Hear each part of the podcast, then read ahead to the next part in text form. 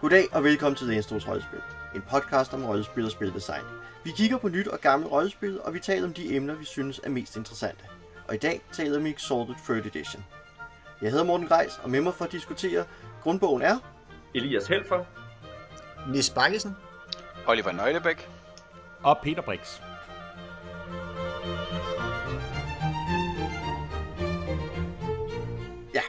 Og vi har helt to ting at bemærke her. Vi har først og fremmest en gæst med os, øh, nemlig Peter, som kommer fra over fra Papstenenser, som vi har på, haft på besøg før øh, her på Lænestors Rollespil.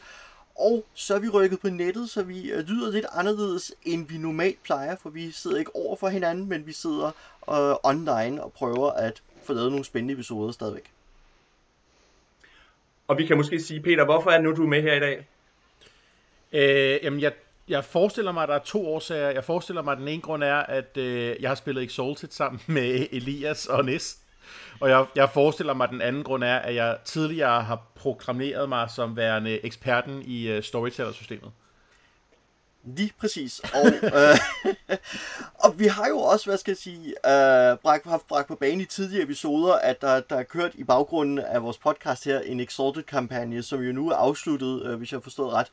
Øhm, så det bliver jo også en god måde at reflektere over, hvad I har haft af oplevelser med systemet i forhold til, hvordan bogen er. Øhm, og det bringer mig til, at vi måske skal kigge lidt på selve baggrunden for bogen. Elias, kan du ikke fortælle os lidt om, hvad det er, vi har øh, med os her? Jo, det kan du tro. Uh, Exalted, det er et rollespil, der går tilbage til 2001. Øh, det kan jeg huske rigtig fint, fordi jeg købte nemlig på studietur til Firenze. Det er en helt anden side af sagen. Øh, og det var øh, det er udgivet oprindeligt af White Wolf, dengang det stadigvæk eksisterede. Og, øh, og det var ligesom sådan et, et det var framet som, at det var ligesom forhistorien til, øh, til deres World of Darkness. Og det vil sige, at der er sådan en hel masse forskellige typer øh, øh, karakterer, man kan spille, som øh, hver især svarer til en af de, øh, de sådan, øh, hvad hedder sådan noget, systemlines, som øh, White Wolf kørte. Så der er nogen, der er vampires, og der er nogen, der er werewolves, og der er nogen, der er mages, osv. osv. Øhm, den gik lidt sådan fløjten, øh, når man kommer længere hen i, i, øh, i Exalted produktlinje. Men det var ligesom sådan, den blev solgt dengang tilbage i begyndelsen af nullerne. Og øhm, så gik der fem år, øh, og så udkom der en second edition til den øh, tilbage i 2006. Og den var lidt mere gritty. Den gjorde også det, at den ligesom kørte lidt mere op for det, de kalder Magitech. Så det vil sige øh, øh, noget, der er teknologi, men fungerer med, med, med magi og sådan nogle ting. Øh, og så gik der øh, nogle år igen, øh, og så i 2013, der kickstartede de så en tredje udgave af systemet. Og, øh, og det var jo en, en, som jeg husker det, en forholdsvis stor succes, øh, og de havde to mand, som de så satte i spidsen for at lave den her tredje udgave. Og, øh, og det gik ikke helt glat. Og det gik faktisk så ikke helt glat, at der gik i hvert fald tre år, før øh, bogen endelig udkom. Og da den udkom, der var det så en ordentlig mobbedreng af en sag.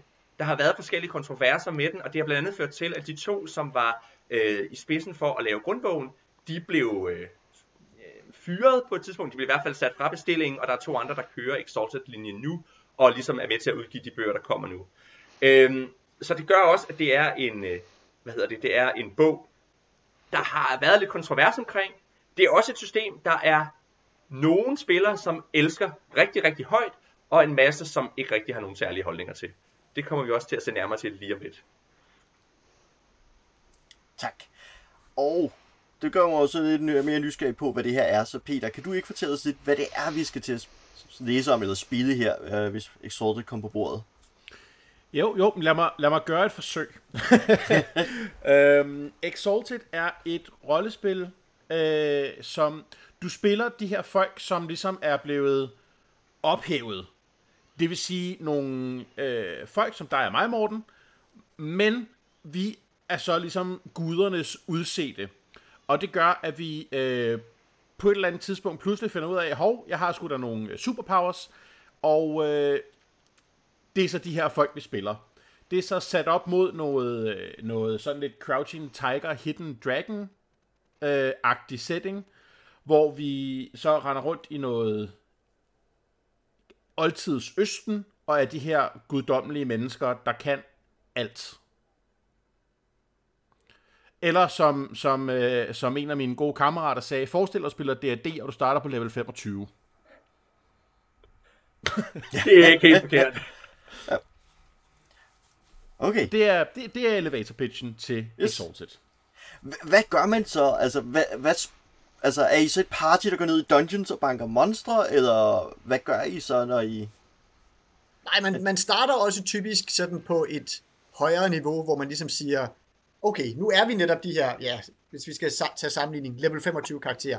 Skulle vi ikke tage og øh, vælte det her imperie, der nu øh, prøver at holde, der har prøvet at udradere vores slags i de sidste øh, flere hundrede år?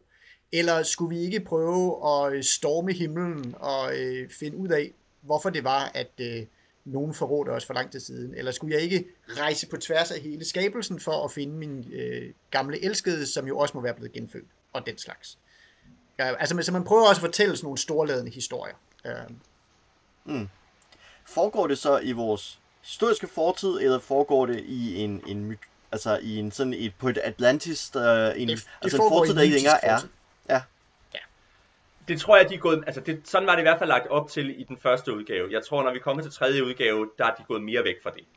Øh, Ja, okay, okay. Det foregår i en mytisk fantasy-periode. Om den er en fortid for noget som helst andet, er lidt svært at... Altså, Ja. det er den måske ikke så meget længere.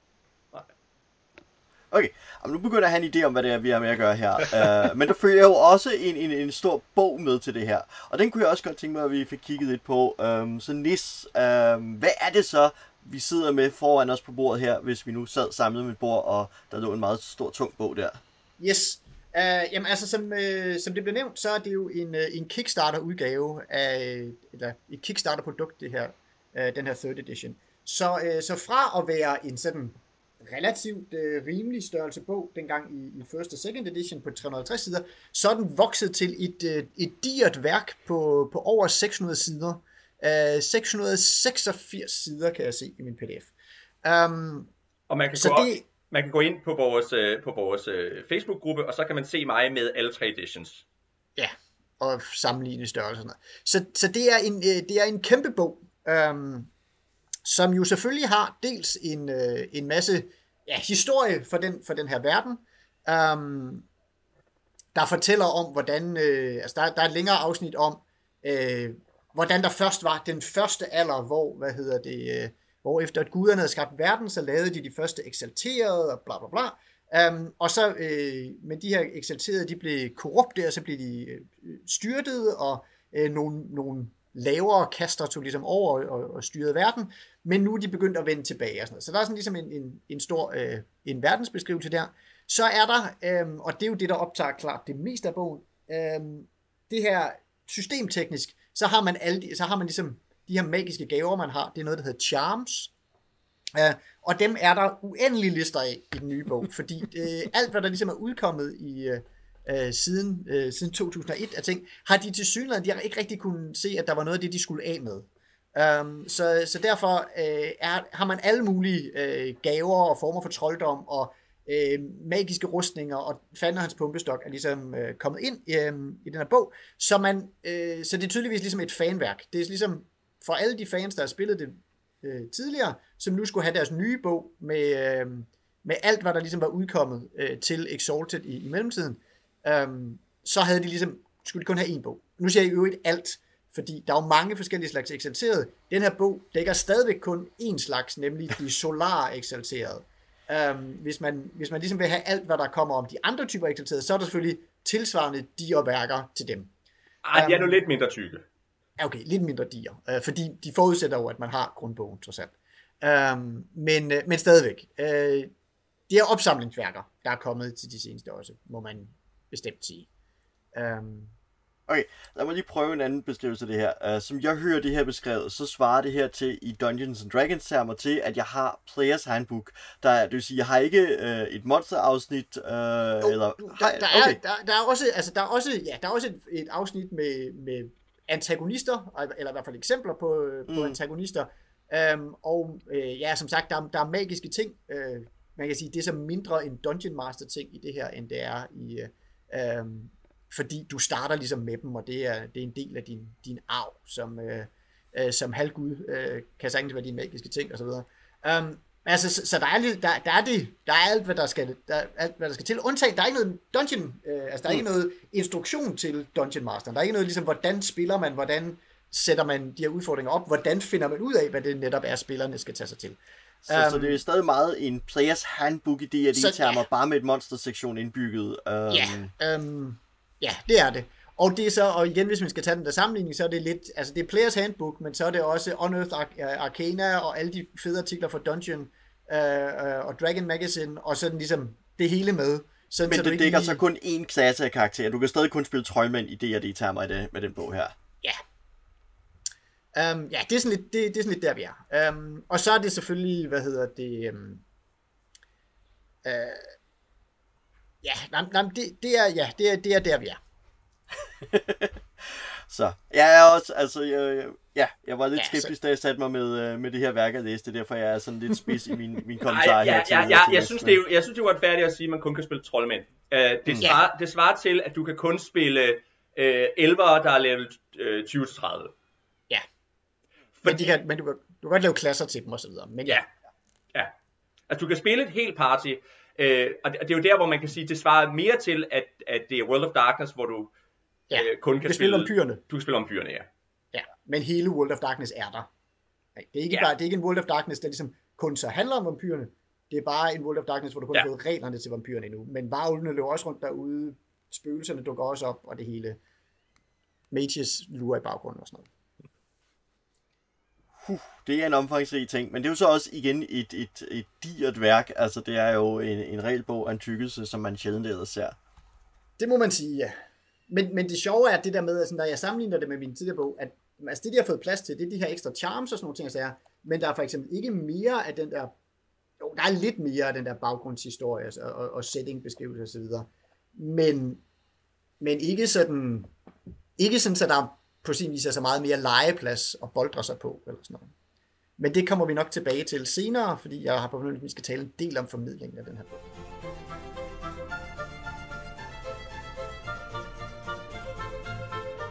Ja, øh, så lad os hoppe videre til et af vores næste emner, og øh, et af de ting, vi jo har sat på, på listen over ting, vi gerne vil snakke om, det er jo, hvad skal jeg sige, spillets øh, vision, eller des, den, hvad skal jeg sige, den epik, der er i det her. Øh, og det, det er jo så vores næste punkt på dagsordenen, øh, derfor kigget nærmere på den del.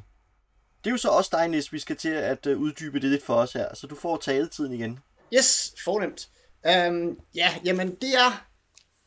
Ja, man spiller guder. Det er sådan ligesom den ene måde, den, eller halvguder, det er den ene måde, den ligesom prøver at ramme det, det er en episke tone på. De inspirationer, de selv nævner, at de gerne ligesom vil, vil trække på, det er sådan noget som Homers Iliaden og øh, Øh, Odysseen, som altså er de her ja, store, store helte, som er involveret i, i fortællinger, hvor, hvor guderne øh, blander sig i deres ting. Det er også... Øh, det er også i høj grad sådan østligt inspireret, øh, eller sådan en østlig tone, øh, både i sådan en form af, at det er sådan anime øh, øh, stil, de har, og anime powers og sådan nogle ting og sager, um, men også i, at det sådan er, hvad hedder det, det er sådan meget uh, Journey to the West, eller, eller Abekongen, uh, øh, som man måske bedre kendt under, som uh, den anden det, det er sådan den, øh, t- øh, hvad man siger, stil, de bruger både i, når de øh, beskriver, når folk har titler og sådan nogle ting, altså også den måde, guderne, øh, eller alle de guddomme, der, der stadig er tilbage, de er organiseret i sådan en, øh, et stort himmelsk byråkrati, øh, som, øh, og, og, hvor, hvor de ligesom bor øh, og, og styrer deres egne ting, og så er verden i virkeligheden overladt til de her, øh, til menneskene, de er eksalterede. Det er også en, øh, det er også epik af den type, hvor der ligesom, det er ikke, øh, det er ikke sådan en, hvad man siger, en rigtig øh, verden, hvor der er øh, en hel masse lande, og hvor så kunne vi for eksempel slå ned og kigge på øh, det antikke Middelhav og se, der har vi Grækenland, og vi har Rom, og vi har Ægypten, og vi har alle mulige lande rundt omkring, der ligesom, der er ikke, de er ikke nødvendigvis ligeværdige, men de har et eller andet sådan relation til hinanden. Nej, her har vi imperiet og omkanten. Og det er ikke fordi, der ikke er øh, rigtige steder, eller øh, noget ude i omkanten, der, der er byer, der er navne og sådan noget, men der er ligesom, altså kan man sige, der er også den der sådan mytiske eller, øh, øh tilgang, hvor der findes kun et rigtigt rige. Der findes, der er en, øh, en kejserinde, som nu godt nok er væk, og sådan noget. Og der, øh, der er en øh, mytologi på tværs af, af alt det her. Så, så, så det er ligesom, øh, det er en verden, altså noget i pikken kommer også fra, at den ligesom har prøvet at gøre verden enkel øh, i en eller anden forstand. Eller i hvert fald, og, at, og at de her konflikter er verdensomspændende, øh, og det er den samme fortælling, der er en eller anden, øh, der er, er i gang i, i hele skabelsen på en gang. Um, det tror jeg, det, det er sådan den, den overordnede måde, jeg vil sige, de, de, de prøver at ramme, øh, ramme sådan den episke fortælling. Og så derudover, jamen, så netop det der med, at du starter med at være en udvalgt af en, af en guddom, som, øh, som ligesom har sagt, okay, jeg bekymrer mig ikke om det her, du må ligesom ordne mine ting i verden. Øh, øh, også, og de fleste bliver endda eksalteret, sådan, uden at den her guddom rigtig fortæller dem noget om, hvad de skal. Det er ligesom bare, bing, du er udvalgt. øh, no, øh, okay, do your thing. Um, hvis, hvis man er, en, er heldig at være en af de øh, ja, senigt eksalterede, som er sådan deres præster, så får man lige et par ord med på vejen om, at øh, hey, jeg synes, du skal gå ud og gøre godt i mit navn. Men det er også sådan cirka det. Øh, men i det mindste ved man, at det var ligesom Gud, der gjorde, eller den i det her tilfælde, fordi det er jo solar, så det, the unconquered sun, den ubesejrede sol, øh, som, øh, som har givet dig dine kræfter og, og sat, øh, sat dig i verden, eller hvad man siger, gjort dig til noget særligt for at udfylde hans øh, vision. Hvad den så end er, fordi det får du ikke at vide. Så det må du ligesom selv øh, ligge og rode med. Um, og så er det jo, altså så er det også, hvad kan man sige, epikken kommer også lidt i den måde, som alting bliver talesat, øh, eller beskrevet på. Eller det er i hvert fald der, vi får noget af den der wushu øh, stemning ind, og sådan, fordi hvis man nu er en troldmand i det her, så kaster man ikke en fireball. Man kaster en, en typisk kampformular, det er Death of Obsidian Butterflies. Um, så man har sådan, de her meget maleriske termer, øh, som svarer lidt til, ligesom hvis man i Kill Bill øh, hører om, at en eller anden, de bruger the five-fold, øh, five-finger øh, paralyzing heart teknik, eller sådan noget på en. Så ligesom, at, øh, at det ikke, man, man får ikke bare en knytter to face, man, man, al, alting er ligesom, øh, er sådan mere øh, sådan teceremoniagtigt, og mere, øh, øh, mere formaliseret på en eller anden måde, øh, som er med til at underbygge både den her øh, asiatiske stemning, men også den her øh, stemning af, at alting har sådan en eller anden øh, en gammel mystik og en, øh, en, en hemmelighed indbygget, selv når man laver sådan sine mest basale handlinger på en eller anden måde. Men der er jo også noget i det med, at når nu krigeren kan tage sit kæmpestore, to meter lange svær og slå 10 mand ihjel på et øjeblik, så at troldmanden kan kaste en ildkugle, som slår 10 mand ihjel, det er ikke specielt episk. Så der, der er al magien også ligesom skruet op til 11, ikke? At, at, at magien er ikke bare en fireball, fordi det skal også på en eller anden måde være episk magi. Øh, så al magi er også ligesom kan mere, øh, end man ville være vant til, at en spil kunne i, øh, i D&D for eksempel, ikke? Ja. Øh. En anden ting, de jo så også gør, og det er nu, jeg er sikker på, at der er nogen, der vil begynde at, øh, at komme ind, det er, også, det er også noget, der ligesom er gjort episk ved, at de har smidt alt ind, hvad de har kunnet finde af awesomeness. Det her, det er ligesom skovlet ind i det her setting. Um, og det, det, altså, det, kan man, det kan man spille med på, eller man, eller man kan tage og rydde op i det, det er sådan lidt efter en stemning. Men det vil jo sige, ja, vi har de her halvgudsstørrelser. Vi har også, som øh, det blev nævnt tidligere, vi har også Magic Tech. Så vi har også, øh, hvis man, hvis man er lidt lavere på rangstigen, og dermed ikke er blevet velsignet af solen, men måske bare er en terrestrial exalted, som, øh, eller drageblod, som vi kommer tilbage til, så kan det godt være, at man føler sig sådan lidt sat til vægs af ham der, der, kan, der svinger det der svært. Men så kan man heldigvis få sig en magisk battle mix, som man kan gå rundt i, som hedder en War Strider. Um, øh, og, og så, er man, så er man ligesom tilbage øh, på, på banen. Der er også, man kan også tilkalde dæmoner fra øh, det, det, det, den tredje cirkel af helvede til at, til at kæmpe sine kampe. Der er også enormt hele sådan, øh, hvad kan man sige, de her øh, abyssals, øh, som er sådan de død, dødninge eksalterede osv., der er der en, der, er der, en, der har sådan ligesom sommet en, en hel by af levende døde. Så den her den her masse af millioner af døde mennesker har ligesom bygget, blevet til en by, som sådan kravler hen over, øh, over skabelsen, når man, når man går i møde. Der er feer, der bygger øh, slotte ved at knipse med fingrene, og, og altså, altså der er ligesom alt, alt, hvad du kan finde af, og, og have tænkt, og set i en, øh, i en fantasy-bog, eller i en, øh, i en tv-serie, i en anime-serie, og tænkt, det var fandme sejt, det vil jeg også kunne, eller det skal også være med i min kampagne det er der gjort plads til. Der er, jeg kan ikke huske, om de er så meget med længere, men i hvert fald i det gamle. Der er også, der er også uh, Ancient Reptile uh, Gods, uh, altså og uh, reptilraser, som var dem, der styrede før den første alder. Altså, it's all in there. Um, så det er også ligesom sådan en måde, at de har prøvet at gøre, gøre det episk på, fordi der skal ikke være nogen, der, der skal ikke være nogen smalle steder i Exalted. Um, og den del, altså hvor, hvor jeg egentlig ret godt kan lide Wushu-delen, um, så er jeg noget mere skeptisk over for det andet. Specielt kan jeg huske, at jeg blev rigtig træt i min gamle kampagne, da der udkom en bog, hvor ikke bare var det der War Striders, dem havde vi sådan lidt, ja okay, men det måske kan vi godt. Og så kom der ligesom kæmpe store Eagle Flyer ting, og sådan, ej, nu, jeg, jeg gider ikke have magiske bombefly i min, øh, min fantasy-kampagne, nu bliver det simpelthen for dumt.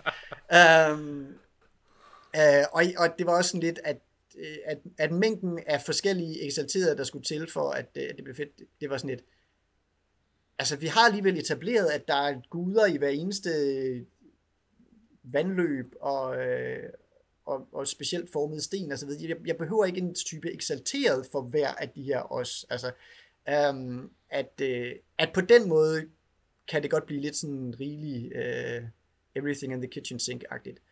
Um, men det er så også, hvad kan man sige, det kan man tage og rydde op i. Altså, man, man, det er nok ikke et system, man skal gå til med den der øh, holdning om, at, alt, at spillerne må alt, hvad der står i alle bøgerne. Um, eller i det her tilfælde i hele den bog med svar på næsten alt, um, som, som man får, for, fordi så går man bare, uh, altså, så får man bare vild på en eller anden måde. Så finder man ikke ud af, hvad, hvad det er, man gerne vil. Um, man behøver heller ikke krydse hele skabelsen. Det er fint nok, at man kan, hvis man så pludselig finder ud af, hey, det er det, det, er det vildeste shit. Men, um, men et eller andet sted, så er det sådan et system, som man skal rydde op i, og hvor de i stedet for at have lavet, hvad kan man sige, i stedet for at have givet det sådan en sandkasse og sådan nogle ting, så har de ligesom taget den her sandkasse, og så fyldt den med legetøj, og så skal man sådan lidt rydde op i det hele, for at komme ned til sandet igen, sådan, så man rent faktisk kan bruge sin spand og sin skov til et eller andet. Altså det man jo kan sige, um, det er, at de har i nogen grad også inddelt verden i nogle regioner. Der er for det første midt og nord, syd, øst og vest, men der er sådan set også sydøst, øh, sydvest, nordøst, nordvest. Så man skal også i nogen grad vælge, hvad for, en, hvad for et verdenshjørne man gerne vil lege i. Ikke? Og så er der ligesom forskel på, hvad der er i de forskellige verdenshjørner. Øh, og, og det har de jo gjort ved at sige, der er en element, der er fem elementpoler i det her univers, og der er en mod nord, en mod syd, en mod øst, en mod vest, og så en i midten. Øh, og så vælger man lidt, hvad for et element man gerne vil have, der skal være hovedflavoren, og så kan man så vælge et sted, hvor, de to, hvor der er to, der mødes. Ikke? Øh, og der kan man for eksempel sige, vi, vi spillede i sydvest, så det var sådan noget med, der var varmt og tropisk, men der var også masser af hav. Øh, og det var ligesom der, hvor vi så havde sat vores kampagne. Øh. Noget af det, vi så også gør for at gøre det episk, det er også, at, at skalaen, og det snakkede vi meget lidt kort om før, ikke? at skalaen på det, man kan, er rimelig stor. Og i vores kampagne, det var i virkeligheden meget lavskala, fordi det handlede kun om et oprør i en by. Hvor en kampagne kunne sagtens handle om, at man starter med i de første par sessions at, at overtage en by, så laver man her, og så går man ellers på erobringstogt. At det kunne sagtens være en exalted kampagne. At det der med, at det fordi du er så high power, og fordi mange af dine powers også handler om at øh, regere og styre øh, hære og sådan nogle ting, øh, så, så altså, kan det sagtens være en samfundsomvæltende øh, hvad hedder det, kampagne, man har. Det, det er noget af det, der er i hvert fald lagt op til, at man kan lave. Ikke? Jo, det er lidt sigende på den måde, at der er sådan en basic skill, der hedder war, og der er en basic skill, der hedder bureaucracy. Ja. Den siger lidt noget om, at, øh, at man ruller sig ud på, øh, i, eller i hvert fald kan rulle sig ud i de øh, skalaer, sådan med en helt øh, simpel karakter, eller en helt basisk karakter. Ja. Um, og nogle gange var det faktisk, øh, hvad hedder sådan noget, det var faktisk lidt svært at holde det på den der lave skala, fordi nu kan man sige, Peter for eksempel, du havde sådan en, øh, en kriger, ja. og, og, og de der soldater, jeg kunne kaste efter dig, det var jo fuldstændig ligegyldigt. Det, det kan man godt sige. Altså, vi, vi, vi endte jo i mange situationer med bare at sige, Nå, men så, Peter, du leger lige med de her 100 mennesker, og så øh, laver, tager næst sig lige af den her ene person, der står herover, som har nogle powers, ikke? Øh, og, og, men det er også en af de ting, hvor jeg også synes, at systemet virkelig, altså øh, sådan selve reglerne lægger godt op til, til det her episke, fordi du kan bare meget mere, og du får lov til, og det er jo en af de ting, som jeg satte rigtig stor pris på, at du får lov til at rulle rigtig, rigtig, rigtig mange terninger. Øh, altså for, for dem af os, der har spillet noget World of Darkness slash Storyteller før, er det meget typisk, man ruller et sted mellem 5 og 8 terninger på, når man gør noget sejt. Øh, så er du faktisk god til det, hvis du har otte terninger i, i en dice pool. Det højeste, jeg nåede op på i Exalted, det var at rulle 47 skadesterninger på én gang.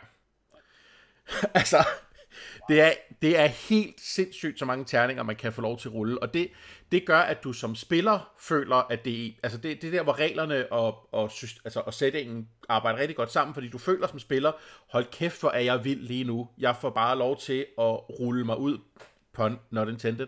Øh, og det synes jeg fungerer rigtig godt, og jeg synes også, en anden ting, de gør nu, kan det godt være, at jeg forgriber mig lidt på noget regelsnak, men øh, når man er i en, i en konfrontation med nogen i Exalted, så øh, kan du godt bare sige, at jeg øh, går hen og skærer lidt i Nesses karakter med min øh, katana, får lov til at rulle mine terninger, men jo federe du gør beskrivelsen, jo mere bonus får du til det, som også understøtter det her epik rigtig godt, synes jeg. Altså, jo, jo vildere du kan sige, jeg prøver på at stikke Ness med mit svær, øh, jo bedre bliver det. Og der, der er sådan flere niveauer af, du kan både få nogle ekstra terninger, og du kan få noget øh, Essence, som er det her spils svar på mana, groft sagt, øh, kan du få ekstra, og, og på den her måde synes jeg, at spillets, altså det du rent faktisk gør, er også episk. Det er ikke bare noget, settingen gerne vil. Nej, det belønner dig for at være mere vild. De fleste systemer har jo et problem med, at de ligesom bryder ned, når man kommer op i for store øh, terninger og for mange terningpuljer og ting og sager. Det bliver sådan lidt øh, abstrakt og, og bizart i mange systemer. Men, men det virker som om, der ikke er nogen upper limit i det her øh, system, men det rent faktisk har formået at lave det sådan open-ended på, på den rigtige måde. Det synes jeg i hvert fald. Og, og, og, og noget af det, det jo gør, det er, at der bliver en, en, en taktil øh, følelse af, hvor episk man er. Og, og det, er, det er jo et billigt psykologisk trick i virkeligheden, men jeg synes, det virker. Altså det virker det der med, at en ting er, at vi snakker om, hvor episke vi er. Men når Peter sidder der, og vi skal lægge de sidste 3, 4, 5 terninger op i hånden på ham, for ellers kan han ikke have dem alle sammen, så føler man, så, altså, at det er et virkelig billigt trick. Men, men det virkede, synes jeg. Det gjorde det. Altså. Ja. Jo, altså hvis man først ligesom køber ind på den, at hey, det betyder noget at slå og, og, og altså hvad vil sige, nej, øh, systemet var brudt lidt, altså han behøvede ikke have rullet 47 terninger i skade. Det, han havde, men, men, men det er ikke sådan, at det vi ikke sagtens skulle have mødt en fjende, hvor det ville være relevant at give 30 i skade, og det var, og det var ikke sådan, så, altså det var ikke sådan, at vi, det der, den der kamp, hvor han gjorde det, var en walkover. Uh, som jeg husker, at den, så var det også den kamp, hvor han endte med at få et, spist sin arm af, og alt muligt. Altså, så, så det var ikke sådan, uh, det var ikke sådan, at vi var uden konfrontation, uh, men der var bestemt den her fornemmelse af, at man får lov til at bygge op, op til det der payoff, og så får man det også. At det ikke er sådan, at systemet bare siger, ja, okay, det var da meget fint, men uh, du kunne lige så godt bare have lavet være. uh, så nej, der, uh, ja, der, der synes jeg, den, den formår noget, og den, uh, og man, man får den der begejstring for at, at kunne lave sine ting. Altså, um, uh, og også, man får også den begejstring, det er måske en anden sjov ting med noget, der skete flere gange i vores kampagne. Nu bliver det meget sådan, hey, fortæl om vores karakter. Men, men det der med, så har man, så har man tilegnet sig en eller anden ny evne, Øh, og så nævner man den til over for øh, Stakkels Elias, og så siger Elias, fuck, det havde jeg ikke tænkt over, jeg kunne. Øh, og, og så er det sådan lidt, nå okay, jamen så skal jeg lige tilbage til tegnebordet og finde ud af, hvad der nu sker. Fordi det er sådan lidt, jamen jeg kan da, teleport- jeg kan da teleportere os alle sammen ind i det der kosmiske tårn, som du havde tænkt dig, at vi skulle bruge næste uh, spilsession på at bike det, eller belejre. Nå okay, jamen så gør du i nok det. Um, så tager vi den derfra. Og det er også, uh, og lige netop der, og det var også der, hvor, hvor, der, hvor man får understreget, hvor seje I faktisk er. Fordi jeg havde jo tænkt, nå ja, jamen I skal ind og slå ham der superbossen ihjel, som sidder oppe i det der tårn. Og for at gøre det, så skal I jo forbi alle hans tropper. Så I er jo nødt til at have jeres soldater med. Men for det første kunne Peter jo slå en her ihjel, selv på to runder. Og så kunne Nis teleportere, så I havde slet ikke brug for at lave hele den der belejring. Fordi I kunne bare, altså, jer tre til sammen kunne slå alle hans soldater ihjel. Altså, og, og det er... Øh, det, gør, det, det er en udfordring for en spilleder, det kommer vi til at snakke mere om lidt senere, men, men det, er jo også, det understreger også det der med, at man er bare larger than life. Altså, at man er totalt vilde helte. Jo, altså, og, og det gør, at man kan lave nogle af de der scener fra sådan en film som, øh, som Hero eller sådan noget, hvor man ene held, så løber man ud, så er der en hel her, der skyder deres pile imod en, og de sætter sig alle sammen i en skjold, fordi det havde man evnen, der gjorde. Og så slynger man det væk, og så tæver man dem alle sammen bagefter. Eller man kyler de der pile tilbage i hovedet på dem alle sammen og rammer dem. Altså, at man skal næsten... Ja, man, Hero og sådan noget, eller også så skal man se nogle af de der endnu mere overgivet indiske fantasyfilm, som virkelig kan ramme den der tone af, at okay, vi er ligeglade med, at det er det fjollet, nu går vi bare bunkers på vores, øh, på vores gamle øh, Mahabharata-historier, og så, skal, så viser vi dem i, i fuld CGI-glory. At det, at det er ligesom, det er den fornemmelse, man, øh, man får af at spille Exotic. Og der er det jo sjovt, når man leder efter inspiration, så, så støder man på de der indiske film, som er, hvor man kigger på det og tænker, det er for det første virkelig vildt, og det er nøjagtigt sådan noget der, man kan lave på Exalted. Det er totalt Exalted, det de laver i de der film.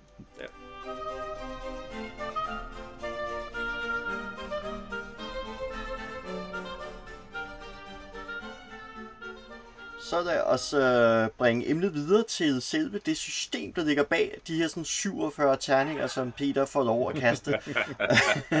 så øh, nu skal det ikke kun handle om, hvordan vi stabler dem i hænderne, men også hvordan vi overhovedet bringer dem i spil. Og så Elias, fortæl os lidt om det her sådan, system, øh, hvad det er og hvad det kan, og hvor det særlige sejtræk er henne. Ja, øhm, altså man kan sige, øh, bare lige for ligesom at, at, at sige sådan lidt, hvor det er, vi skal hen, Øh, jeg starter lige med at sige lidt om sådan det generelle system, og så er der nogle subsystemer, som vi lige skal snakke om. Jeg tænker, at det generelle system kan vi gøre rimelig hurtigt. Det er storyteller, så det vil sige, at det handler om at rulle det 10'ere, og hvis man ruller 7 eller derover, ja, 7 eller derover, så er det en succes. Hvis man ruller 10, så er det to succeser, som regel. Øh, og, og det kan vi komme tilbage til lige om lidt. Men altså, så, så det vil sige, hvis jeg, jeg ruller nogle terninger, øh, og så øh, typisk er det jo en ability plus en, en skill, øh, som man så lægger sammen og ruller, øh, og så tæller man antal succeser. Så kan man så øh, for det første bruge willpower på at få flere succeser og rulle flere terninger. Man kan lave stunts for at få lov til at rulle flere terninger og få nogle automatiske su- succeser. Og så er der cirka en basilionart øh, forskellige måder, man kan bruge essens til at rulle flere terninger. Man kan fx starte med, at, at du kan bare, altså når du har charms i en, i en skill, så har du også den hedder øh, en en uh, mastery, tror jeg, det, nej, det hedder ikke mastery, det hedder en, uh, nej, jeg kan ikke huske, hvad det hedder. Nå, men du har i hvert fald sådan en særlig... Excellency. En excellency, tak, det det, det hedder. Som gør, at du kan uh, bruge uh, bare et essence på at rulle en ekstra terning, og det kan du gøre op til en vis, en vis grænse. Og der er alle mulige charms, der gør, at du kan rulle ekstra terninger, og så videre, så videre. Så du kommer hurtigt til at rulle en masse terninger. Der er også øh, så forskellige måder, du kan få, øh, i stedet for 10 igen, så kan du få 9 igen, og endda 8 igen, så du ruller, du ruller om igen. Hvis du har rullet en 9 eller en 8, så får du lov til at rulle flere terninger, og sådan, så terningerne eksploderer rigtig meget. Ikke? Så der, der er ligesom bygget ind der også noget af den der epik i grundsystemet. Øh, det tror jeg ikke, vi behøver at snakke så meget om mere, det har vi ligesom rørt lidt ved. Så er der øh, så er der så nogle, nogle, øh, nogle undersystemer, vi skal snakke om. Jeg tror, det første undersystem, jeg synes, vi skal snakke om, det er kampsystemet. Det har vi rørt ved sådan lidt. Øhm, og det, der er det særlige ved det, det er, at man har tænkt, okay, øhm, i D&D for eksempel, der har man sådan en, en, en tilgang til kamp, der handler om at, at øh, uh, slippe hinanden ned til sokkerholderne. Øh, og så det handler om at få brugt øh, modstanderens ressourcer, før man bruger sine egne ressourcer. Her er det mere, at man har kigget på de her Wuxia-kampe og set, at de handler typisk om, at de fægter frem og tilbage og hopper op og ned og tage, og, og, og det handler ligesom om at, at få øh, overtaget, og så afgøres kampen typisk i et slag.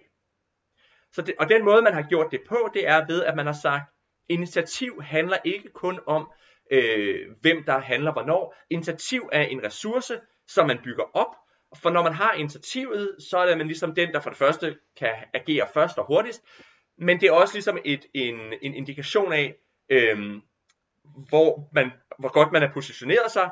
Så man har to typer attacks, det der hedder withering attacks, som angriber den modstanderens initiativ. Og når jeg så, øh, hvis jeg så giver noget initiativskade til Peter, så tager jeg den initiativ og får jeg til mit eget initiativ, så jeg bygger mit initiativ op og op og op. Øh, og så kan jeg lave det, der hedder et decisive attack, som er, nu tror jeg, at jeg kan øh, tapeter ud, og så i stedet for, at øh, jeg angriber hans initiativ, så ruller jeg mit initiativ som skade på hans health. Så det handler altså om at bygge initiativ op, bygge det op, bygge det op, og så er der et klimaks, hvor jeg siger, bang, nu prøver jeg at se, om jeg kan tage ham ud. Og, og det understreger det der med, manu- altså det, det, det giver noget af den der fornemmelse af at manøvrere, og, og ligesom at bygge sig op, og bygge sig op, og sige, åh, han har så meget initiativ, vi må hellere sørge for, at han ikke øh, øh, slår ned på os, og så videre, og så videre, og så slår man ind.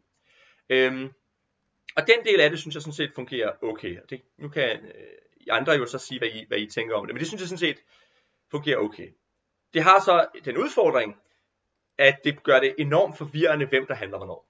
fordi man hele tiden farer op og ned af de der initiativtracks, og det vil sige, øh, har, har ham her handlet nu? Det kan jeg faktisk ikke lige huske, og, øh, og, og, og hvem er det nu, og hvornår er det, du kan komme i den her tur, og sådan nogle ting. At der er nogle udfordringer der i forhold til det.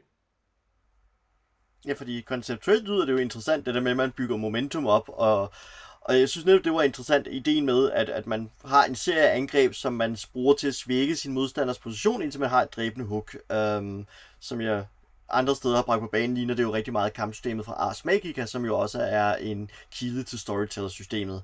Øh, jeg tror, det eneste, jeg havde lidt mærkeligt ved, det var selve regelbogen, hvor de bruger en anden formulering til at beskrive, hvordan det foregår, fordi i regelbogen, der, på side 191 for de nysgerrige, så, så beskriver det mere som, at, at, at hele denne positionering stadig er dødbringende hook, at der er en kon, der, for mig er der en, en mærkelig deskriptiv øh, inkonsekvens mellem regler og fiktion her, fordi reglerne siger, at man bygger sin position op, mens spillet, øh, men spil, regelbogen også forklarer, at men i fiktionen skal det forestille, at det alt sammen stadig er dødbringende hug, hvilket er mærkeligt, fordi man lige så godt bare kan beskrive i fiktionen, hvordan man bygger sit momentum op, man bringer sin modstander ud af balance, man fejrer hans klinge til side, og så videre, man positionerer sig. Men fra et læst punkt, synes jeg, det øh, er et interessant koncept, øhm, og så er det selvfølgelig lidt uheldigt, at det kommer i vejen for, hvem gør noget, hvornår i runderne, at, at det bringer noget forvirring der. Altså, der er, nu med, med hensyn til det der med, øh, om det er dødelige hug eller ej, så er der i hvert fald, der er sådan en spøjs øh, tematisk øh, disconnect mellem netop det der, jeg positionerer mig, men jeg giver mere skade på de her initiativangreb med min store økse end med min lille kniv, fordi det der, hvorimod at jeg giver ikke mere skade i det dødbringende hug med min store økse end med min lille kniv, fordi det er der, at øh, på det tidspunkt, jeg laver det dødbringende hug, så er vi inde kun at bruge mit initiativ som ressourcer. Altså at der er sådan nogle disconnects, som også sådan lidt øh, kan komme i vejen for det der med, at det hele handler også om, at jeg skal beskrive, hvad der er, der foregår. Og fordi jeg ligesom, nå okay, jamen jeg får skaden for det her våben, så det skal ligesom på en eller anden måde indgå i beskrivelsen. Men det hele handler om, hvordan jeg positionerer mig. Jeg kan for eksempel, altså jeg havde sådan lidt sådan en, jeg var, jeg var sådan en, der, når jeg ikke lavede magi, så kastede jeg øh, med, øh, så brugte jeg en slynge, eller, og, og det der med at beskrive et positionerende angreb med en slynge, er, var en udfordring for mig et par gange, vil jeg sige. Øhm, og, og, og, og der er ligesom noget et disconnect mellem, hvad de laver systemteknisk. Øhm, men ellers, hvad kan man sige, sådan selve, altså hvis man bare så på det rent mekanisk, så, så gav det i hvert fald den der bølgen frem og tilbage, og det gav også nogle interessante nok valg med at sige, okay, vil jeg cashe ind på mit initiativ lige nu, øhm, eller vil jeg gamble og prøve at opbygge noget mere, men så risikerer, at de når at wither og tage det hele væk fra mig, eller vil jeg, øh, og vil jeg hellere ramme den her fjende lige nu og give ham noget skade, eller vil jeg hellere dræne hans initiativ, således at nogle andre kan nå at komme ind og gøre noget for. Altså, at, at, øh, at det gav nogle, nogle spændende nok mekaniske spil og så videre. Um, det synes jeg helt sikkert. Det, noget andet, det så til gengæld lider i, det har ikke så meget at gøre med, hvordan kampsystemet som sådan virkede, men det er, at øhm, øh, det er det er ikke et system, hvor man ligesom, altså Exalted her er ikke et system, hvor man ligesom har bestemt os for, at okay, kamp er i hovedsædet. Og det kunne man ellers godt forestille sig med det her fine kampsystem, de har lavet, og med de her beskrivelser, vi har lavet af Wushu-kamp og sådan noget. Du kan sagtens lave en karakter i det her system, som ikke kan noget i kamp, som sådan, hvis fokus er det her byråkrati eller, øh, eller noget andet. Um, og så kan det pludselig blive enormt svært at, at balancere, når man netop har en karakter, som kan flække 100 mand i et enkelt slag, og en anden karakter, som er lige så fantastisk sej, når han er inde og øh, manipulerer det, det himmelske byråkrati, men bare ikke er så sej lige i den her kamp. øhm, at, så, at så har man nogle store balanceproblemer, hvor at det har ikke ligesom, altså hvor, det, kunne man, det har man også opleve af mange andre systemer, men moderne D&D for eksempel har jo fundet ud af, hey, det er centralt, at øh, man kan slås i, i D&D, så vi sørger lige for, at alle har nogle evner til det. Øhm, og det er ligesom bygget ind i, i klasserne. Så har man ikke sørget for det her i Exalted. Og det giver også nogle mærkelige øh, ubalancer, øh, som kommer til udtryk i det her kampsystem. Um, men selve grundideen i, at man opbygger momentum og sådan noget, den, den var sjov at lege med, og gav nogle spændende ting. Helt sikkert. Det betyder dog også, jeg vil bare sige, det betyder dog også, at en kamp mellem altså tre mennesker på hver side meget hurtigt tog fem timer. Ja, det var en spilgang. Altså, altså det, øh, for, for der er virkelig mange regler om kamp. Øh, og der er virkelig mange charms, der går ind og gør noget i kamp. Og, og, og skulle holde styr på alt det, synes jeg er, er problematisk, fordi der er ikke nogen, nogen nem oversigt noget sted i bogen om, sådan, sådan her gør du. Altså det er, det er for det første delt ud over flere kapitler, og for det andet fylder det virkelig meget, og for det tredje så er White Wolf og Onyx Path glad for at høre dem selv tale. Øhm, så jeg, jeg, synes, jeg synes på den måde, at, øh, at ideen i det her er skidegod. Udførselen, synes jeg, mangler noget. Altså, der må jeg jo også sige, altså, der var en udfordring ved, at, at vi ofte, altså vi spillede meget langsomt. Vi havde i gennemsnit, tror jeg, 10, øh, 10 spilgange om året hen over tre år. Sådan noget, noget. Ja, vi, vi, var tre, vi var tre år med nå 28 sessions. Ja, så. lige præcis. Og det gjorde jo også, vi havde, også fordi vi ikke kæmpede hver gang, så havde vi lang tid til at glemme, øh, hvordan det var, man gjorde. Men det betød også, at hver gang vi kom til en kamp, så skulle vi alle sammen lige huske, hvordan pokker det var, vi gjorde. Og, øh, og det, det gjorde selvfølgelig også, at det kom til at tage, lang, tage længere tid. Ikke? Hvis nu man spillede hver, øh, hver session, og, eller hver uge, og man, man havde kamp sådan oftere, end vi havde, så ville man nok få kampene til at gå hurtigere. Det er stadigvæk ikke et super hurtigt system. Nej. Det er det. Nå, men øh, nu fik du lige lidt sagt lidt om det der med, det er jo ikke kun et kampsystem, Niels. Og, og det gør også det næste system, jeg synes, vi skal snakke lidt om, det er deres øh, sociale konfliktsystem. For det er nemlig helt anderledes. Det er bygget op omkring det, der hedder intimacies, som er øh, sådan nogle, øh, nogle øh, altså nu har vi snakket om, om fate. Intimacies er nærmest en slags aspekter. Det handler om enten nogle personer, vi har en relation til, eller nogle holdninger, eller, eller sådan personlige overbevisninger, man har. Øh, så det kunne for eksempel være, øh, kan I komme med nogle eksempler på nogle af dem, I havde?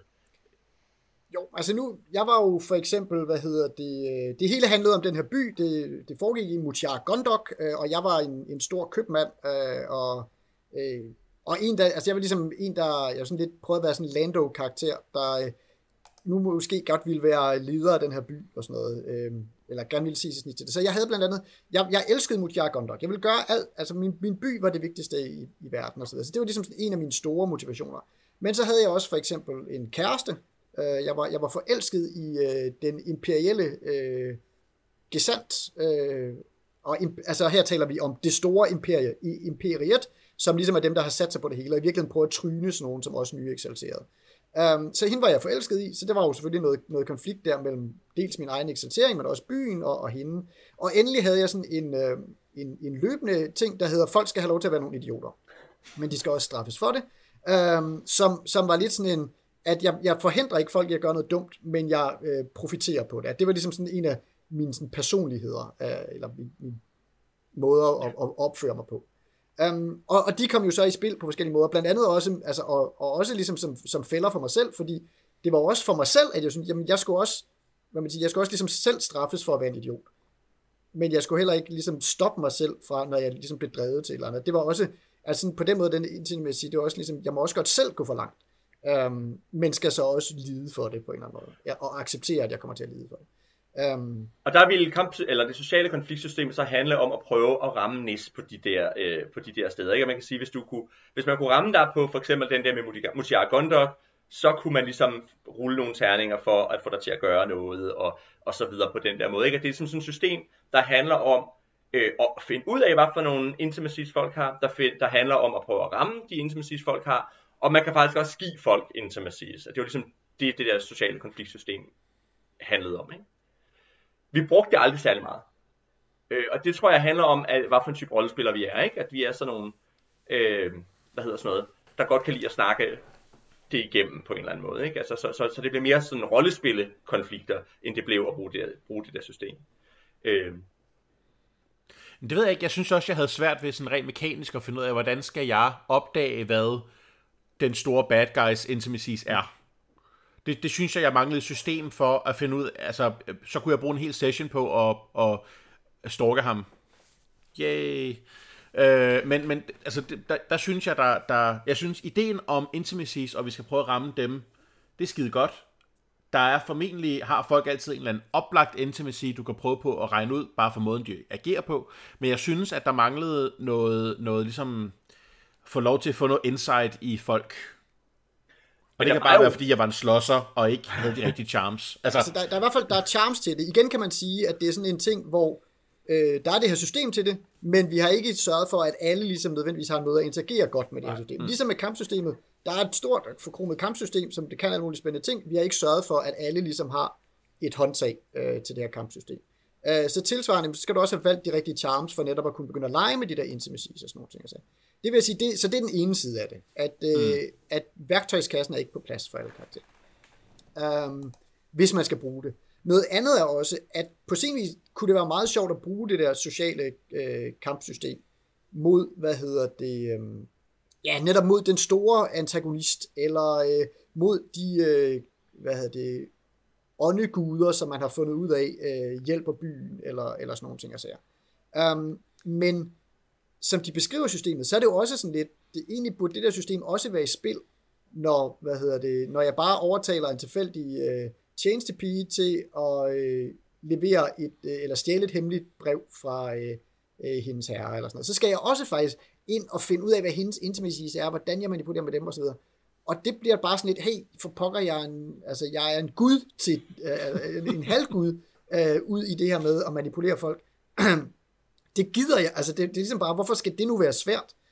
Um, og når man så ligesom først er begyndt at springe over der, og dermed ikke rigtig får lært det her system, så bliver det måske også sværere at få i gang øh, andre steder. Og endelig er der måske også den her ting, hvor at kamp trods alt øh, har en tendens til at være sådan en øh, gruppeaktivitet. Um, ja. At der er alle ligesom med, så hvis vi, hvis vi netop begynder at smide det system på bordet, og vi skal bruge hele sessionen på at tage en kamp, i det mindste er alle spillere engageret. Hvorimod at sociale konflikter i det her, men og ligesom i mange andre rollespil, har sådan lidt tendens til, at vi har vores face. Vi har den person, der er god til at charmere sig ud af tingene. Du snakker med de her folk. Og det kan man jo godt gøre, men så føler man sig også bare, så man lidt, lidt dårlig samvittighed, hvis man er den person, og så siger, yes, nu synes jeg, vi ikke bare skal jeg være, er det hokus pokus mig i fokus, det skal det også være hele spilgangen, for nu skal vi have hele det her system op at køre, og vi skal, øh, vi skal vide alt og, øh, om det her for, for det at der, der er ligesom sådan noget, at igen skulle de have sørget for, at hvis vi gerne vil have, gøre den her ting meget systemteknisk, så skulle alle have, have haft en mulighed for at agere i det her system, øh, og være på banen. Både sådan rent mekanisk, men også sådan, det skal give mening, at en social konflikt trækker på flere folk på en gang. Ja, fordi jeg synes, det var interessant, fordi Intimacies-afsnittet var noget af det, jeg syntes var det mest spændende i uh, Exalted-systemet og i regelbogen. Det var der, hvor jeg sagde, okay, her er noget, der er interessant. Men så netop, da jeg læste systemet og bemærkede uh, netop det kritikpunkt, Peter havde med, men hvordan finder man det her, ikke? Og uh, Intimacies, som de her NPC'er render rundt og har. Og et eller andet sted, bare det, jeg et eller andet sted fik mest ud af at læse det system, var, at det var en, en ret sjov mekanik, til et hejstrollespil, til et Olsenbanden scenarie, ikke? Fordi i Olsenbanden, der går de jo ind og siger, okay, hans svaghed er, at han kan godt lide at sidde nede på dineren og få sin kop øh, øh morgenkaffe hver morgen kl. 9. Det er en form for intimacy. Hvis jeg kan lære den, så kan jeg manipulere den og bruge det til noget, ikke? Så, så intimacy-systemet kan jeg se brugt under nogle ret specielle forhold, hvor det bliver en del af den kollektive spiloplevelse, at man finder svaghederne og så bruger dem. Men jeg vil nærmest have det over et heist-system. Øhm, jeg kan godt se det i din trige-rollespil, men så er det stadig et lidt hejstet del, at det, det er den store svaghed, vi finder. Ikke? Vi skal finde den tjener, der har adgang til kejserens baggemak, og den svaghed, vedkommende har, så vi kan komme ind. Ikke? Altså jeg ser det mere sådan, at det nærmest flyder ud og bliver en heist-ting, end det bliver din trige-ting. Men jeg synes, det, på papiret, at den er spændende. Men jeg tror, det er fordi, øh, det det jo er tænkt til, det er, at du skal have de der store øh, kampe, men du skal også have det store politiske spil. Og hvor, hvor jeg tænker, det er mere, du skal se det som, at du skal lave, øh, hvad hedder sådan noget, det hedder ikke Game of Thrones. Jo, Game of Thrones kunne man også godt lave med det, øh, eller House of Cards var det, jeg tænkte på. Ikke? Altså det der med, vi skal finde ud af, hvordan vi får ham der byråkraten til at gøre det, vi gerne vil. Ikke? Så vi skal finde ud af, hvad det er for en knap, vi kan trykke på hos ham. Øhm, men det er rigtigt, jeg synes, jeg synes også, det var svært at bruge. Og jeg, altså, øh, igen, jeg tror med en anden spilgruppe, som køber mere ind på det der system, kunne det, kunne det give mere mening, og jeg tror også godt, man kunne, man kunne godt lave det, så hvis alle synes, det var interessant at lave det der, så kunne man godt bruge mere, flere kræfter på det, og ligesom få alle involveret i det. Men det er rigtigt, at det er, at, at man skal gøre lidt arbejde for at få alle involveret i det. Det er ikke et, et system, der bare spiller sig selv på en eller anden måde. Øhm, og det er en skam, fordi jeg synes også, det er et interessant system. Jeg ville rigtig gerne se det i aktion, og vi fik det aldrig op at køre i vores, i vores kampagne. Det det måske også skal, øh, eller man, man også skal tænke på, det gør, det er, at det, i virkeligheden, det er også noget, der i virkeligheden skal kunne bruges mod spillerne selv. Ja. Altså, og noget, der, altså, noget af det første, man gør, eller altså min karakterskab, det er jo netop at give sine egne karakterer intimacies. Um, og de er nogle af de veldefinerede intimacies, der ligesom er i spillet, som man ikke skal undersøge så meget. Um, så der, hvor det måske også kunne virke, det var lidt med de der intimacies, i hvert fald ligesom at tage dem på sig og sige, yes, ligesom nogen kan, hvad hedder det, um, kan slå mig i hovedet med et svær, og så må jeg ligesom tage på mig, at de har gjort det, så har jeg også ligesom sagt, okay, her må spillere, øh, må NPC'er gerne hive i mig og, og få mig til at gøre noget, som jeg måske ellers ikke ville have gjort. Um, fordi nu uh, prikker de til den der intimacy, som jeg selv har sagt, at jeg har, og de bruger nogle evner, som vi har etableret, er legitime til at, til at gøre det. Og, så um, øhm, og igen, uh, hvis man har en mere intrigebaseret uh, øh, intrige, eller heist person, eller i hvert fald sådan personlighedsbaseret spil, sådan mindre, øh, mindre kamp, mindre actionagtigt, så, så kunne det have kommet meget mere til sin ret på en eller anden og så kan man sige, øh, de har jo også en masse andre subsystemer. Og, og noget af det, det, det siger til mig, det er, at de har ligesom lagt sig i scenen for, at mange forskellige typer karakterer er, øh, er gyldige og interessante karakterer at spille. Så vi havde for eksempel, vi interagerede lidt med deres øh, sejlskibssystem. Øh, det var øh, lidt specielt, og, og vi fik det aldrig rigtig op at synge. De har også et crafting system, som jeg har kigget på flere gange, og jeg tænker, det ser på den ene side virkelig interessant ud. Jeg synes, det er al ære værd, at de har forsøgt at lave et system, hvor det er interessant at være en karakter, som er en håndværker. Det er bare også et system, som fylder rigtig, rigtig meget, og hvor øh, den person, der er håndværkeren, skal ud og lave en, altså, man skal lave en masse små ting, så man får point, man kan bruge på at lave mellemstore ting, så man kan få point til at lave store ting. Og, og på en eller anden måde, hvis man skal spille alle de her ting, så bliver det, det bliver, altså, det, det bliver forfærdeligt kedeligt at spille, men det er et rigtig interessant system. Og så gør de selvfølgelig det, at så kan man købe forskellige charms, som gør, at man kan ligesom springe over nogle af de der kedelige dele af det. Men, men, øh, men det er bare det er sjovt at se alle de der små systemer, de har lavet, som, som ser ud som om de virker halvt. Øh, og, øh, og, og det er jo noget af det, der også gør, at bogen er 600-700 sider. Ikke? Ja, de har, de har ikke holdt sig tilbage med at lige lave et system for det, og lige lave et system for hende, det må man sige. Um, og, og det er også meget fint at sige det der med, at man kan spille alt muligt, men det er jo også så det, der kan gøre det sværere at finde ud af, hvad skal vi rent faktisk spille, og det, der kan gøre det sværere at koordinere sine karakterer, så man ligesom er enige om, hey, vi spiller på nogle af de samme baner, så, øh, så vi kan rent faktisk lave noget, have noget spændende spil sammen og sådan noget. Så. Ja. At, øhm, ja, jeg, jeg, synes ikke, jeg synes ikke nødvendigvis, at de, jeg synes ikke bare ikke nødvendigvis, jeg synes ikke, de er sluppet godt afsted med deres øh, øh, regelsektion i det, altså, og, og og de mange retninger, som det, som det er stykket i. Selvom man sagtens kan finde netop sjove idéer i de enkelte subsystemer. Um, ja, og så ved jeg ikke om... Ja, vi skal også have snakket om deres charms, som ligesom er hele grundkernen i det her system, men det kan vi også tage under formidlingen af den her bog.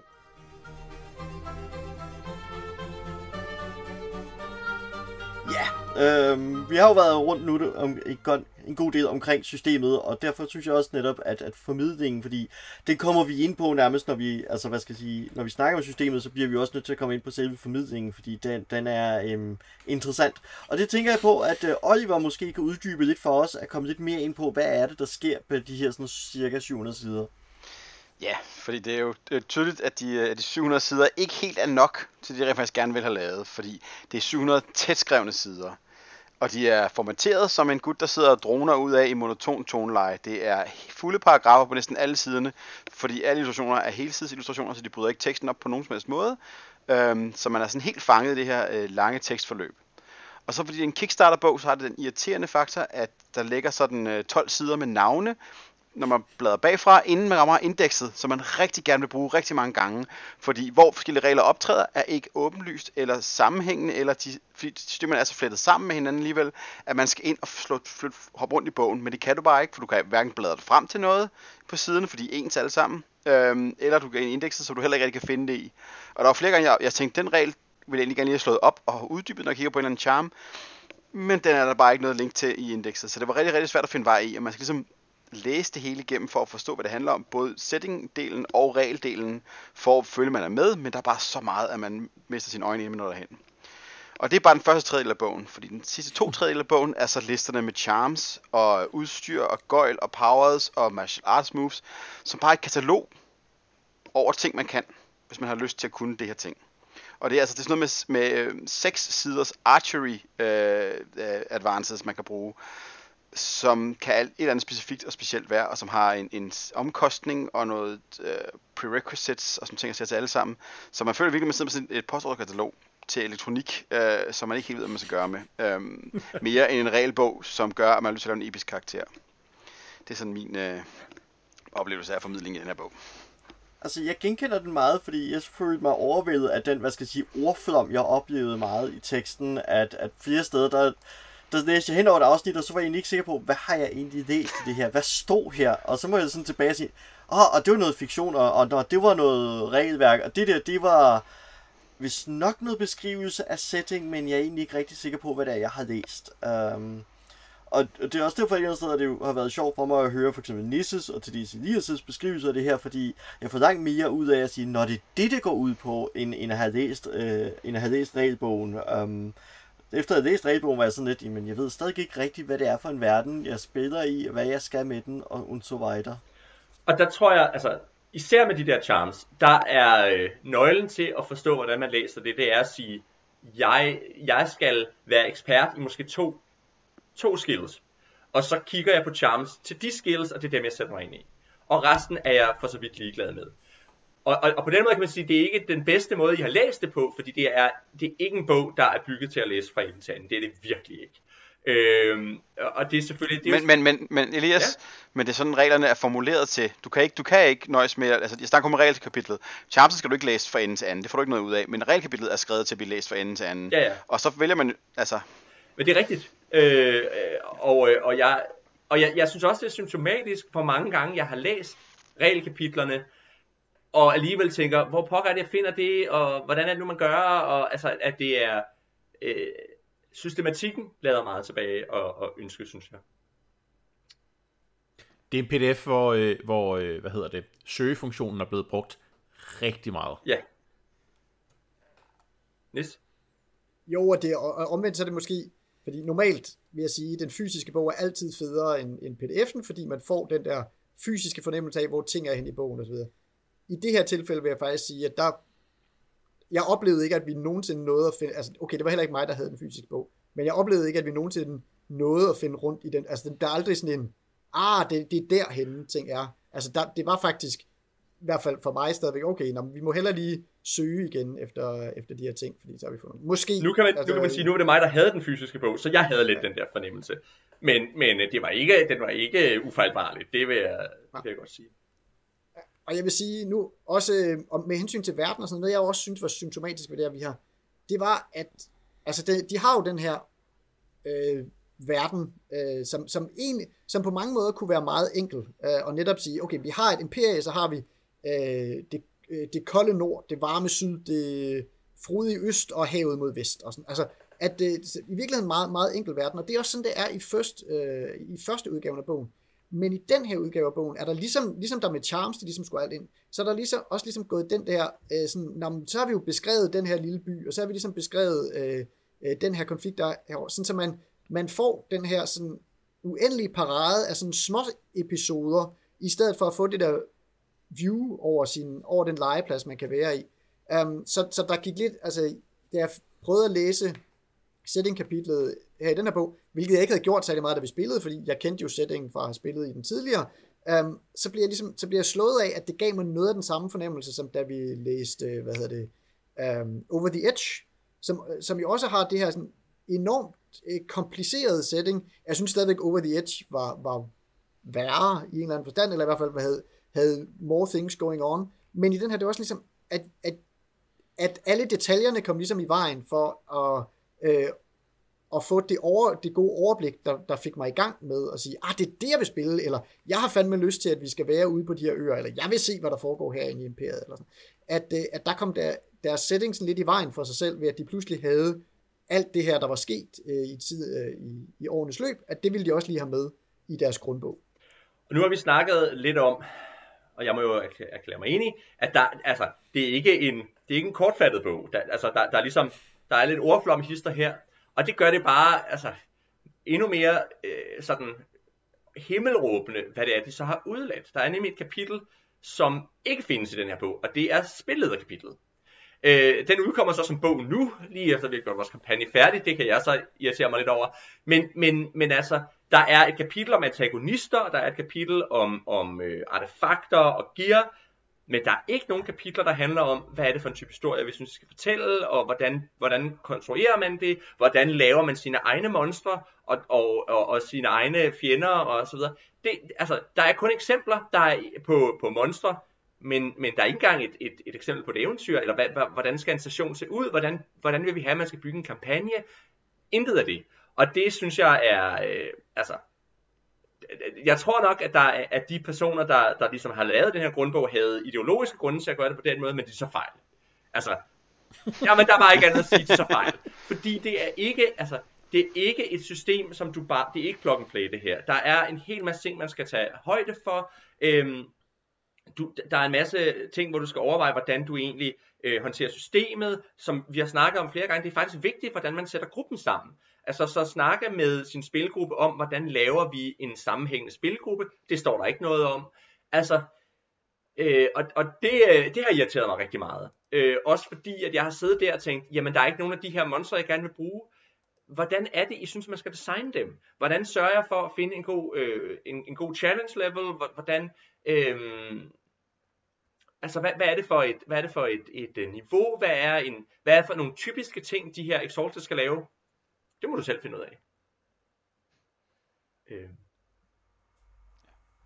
Ja, for jeg sad med de, altså efter at læse bogen, altså ofte når jeg læser sådan en regelbog, så får jeg lyst til at lave en eller anden form for karakter, og jeg har fået en idé til karakterkoncept her, og hvad, det kunne være sejt at lave sådan en karakter, det kunne være sejt at gøre sådan nogle ting her. Og der var, jeg havde en mærkelig oplevelse ved at have læst gennem øh, karakterskabelsesafsnittet og baggrunden og så videre. Jeg havde ikke den fornemmelse. Jeg havde stadig, stadigvæk sådan et, jeg ved stadig ikke, hvad jeg skal lave, og hvordan, hvilke evner, du kunne være sejt. Altså, jeg sidder vidtigt bare med en hel masse ord i skødet, og jeg ved ikke, hvad jeg skal bruge det til. Ja. Og, altså, og der er det, der, øh, der er det, det er fandme vigtigt at have et godt koncept, fordi hvis man skal navigere i de der charms, øh, som jo er, altså charms er ligesom sådan grundkernen i, hvordan får jeg mine fede evner til min karakter. Det, de er udmyndtet i charms, eller subsystemerne martial arts og sorcery osv. Anyway, det er der, man får de her gudekræfter, som, uh, som man kan rulle sig ud med, hvor man kan bruge den her essens, man er koblet ind i. All good. Um, og de er knyttet til nogle evner, og de, øh, men så har de så også nogle, hvad hedder det, uh, forskellige prerequisites, så det kan, det kan være, at man skal have, være specielt dygtig til den her uh, evne, eller man skal have en vis mængde grundessens uh, for, for at kunne bruge den, og så er de også by, opbygget sådan nogle træer og sådan noget. Um, I den gamle bog, der var der sådan ligesom oversigt over, hvordan de her prerequisites hørte sammen som et brød teksten op og gjorde, at det var nemt at finde øh, de forskellige charm-evner, øh, og to gjorde, at man ligesom hurtigt havde et overblik over, ah, okay, hvis jeg gerne vil have den her enormt fede evne, så er det de her ting, jeg ligesom skal have først, og så videre. Um, det er væk, uh, fordi det var der naturligvis heller ikke plads til i de her øh, 700 sider. Um, så, så nu skal man ligesom ind og læse på hver eneste evne, øh, hvad det er og sådan noget. Men så er spændet i, hvad de her evner kan, også bare sådan virkelig bizart, og virkelig, jeg vil ikke altså nærmest derude, hvor det sådan er spillerfælder. Fordi på den ene side, så kan man godt, okay, nu tager jeg sådan det store spænd, men hvis man får den maksimale evne sorcery, som man kan få, det er sådan, hvor, det må man begynder at bruge, ikke bare sådan bundne evner, men, men man laver trolddom og så videre. Så kan man få en type sorcery, og det kan man godt sådan set få som starterkarakter, hvor man med en enkelt formular kan skabe en, øh, en ny øh, type tænkende væsener. Altså, Øh, det, den hedder Arch Genesis, eller sådan noget i den stil. Hvor man, ligesom, jeg, jeg, jeg skaber nærmest en ny, øh, enten et nyt type tænkende væsen, eller en ny virkelighed, sådan bare fra bunden. Bang. Det er ikke sådan trivielt at kaste den, men det kan jeg, det kan jeg få. Omvendt, hvis jeg sådan ligesom tager så den første grundlæggende charm i Bureaucracy, og nu har jeg valgt at være, jeg vil være, jeg vil være en vildt sej købmand og sådan Det er ligesom mit core-koncept, og jeg er makset ud i at have bureau, altså købmandskab går som under Bureaucracy. Jeg, max, jeg har øh, max dots i den, og jeg er vildt øh, nede karismatisk og manipulerende osv. Den første evne, jeg kan få, øh, som, øh, som jeg skal have for at kunne unlocke noget som et købmandskab, øh, det er The Frugal Merchant Method, som gør, at øh, jeg kan, øh, når jeg kigger på en vilkårlig gut, så ved jeg om den, øh, hvilken kvalitet den har. Det er sådan et, det er altså ikke særlig meget en wushu power, at jeg er vildt god til at læse tilbudskataloger. Det er bare, altså, det, det får mig ikke til at føle mig som en, en, en guddommelig øh, købmand. at jeg, at jeg ligesom har unlocked den her, øh, den her evne. Der, der, den siger sågar, jeg kan, jeg kan se på en, hvis jeg kigger på en First Age Artifact, okay, nu er vi fat i noget, så kan jeg se, om den virker, men jeg kan ikke se, hvordan. Ej, come on, altså. Øh, jeg, jeg, jeg, jeg er manden, der ved, hvordan... Altså, altså hvor, hvor, hvorfor skal jeg bruge 3-4 evner, før jeg overhovedet kan begynde at, øh, at have nogle evner, hvor jeg kan manipulere andre til, et, øh, til en god handel? Altså, det er for helvede det, jeg bare kan ved at rulle min fucking bureaucracy. At, at, at, øh, at det er sådan lidt, hvad hvad, er det, I har, hvad er det for en powerskala, I gerne vil, vil opnå her? Hvad er det for en historie, jeg gerne vil have folk til at fortælle? At det er som om, at de ikke rigtig har kunnet finde på det, eller også har de ligesom bare siddet, hvordan fanden finder vi på fem fede charms til bureaucracy, øhm, eller til, til, til købmandskab. Nå, men altså, der er jo en, hvis man nu kan lave sådan, hvis man nu kan få alle folk med på en eller anden god deal, det er sgu da meget fedt. Ja, okay. Ja, men det er så kun en, så vi må hellere lave fire andre evner, som du skal have, før du kan få den fede evne.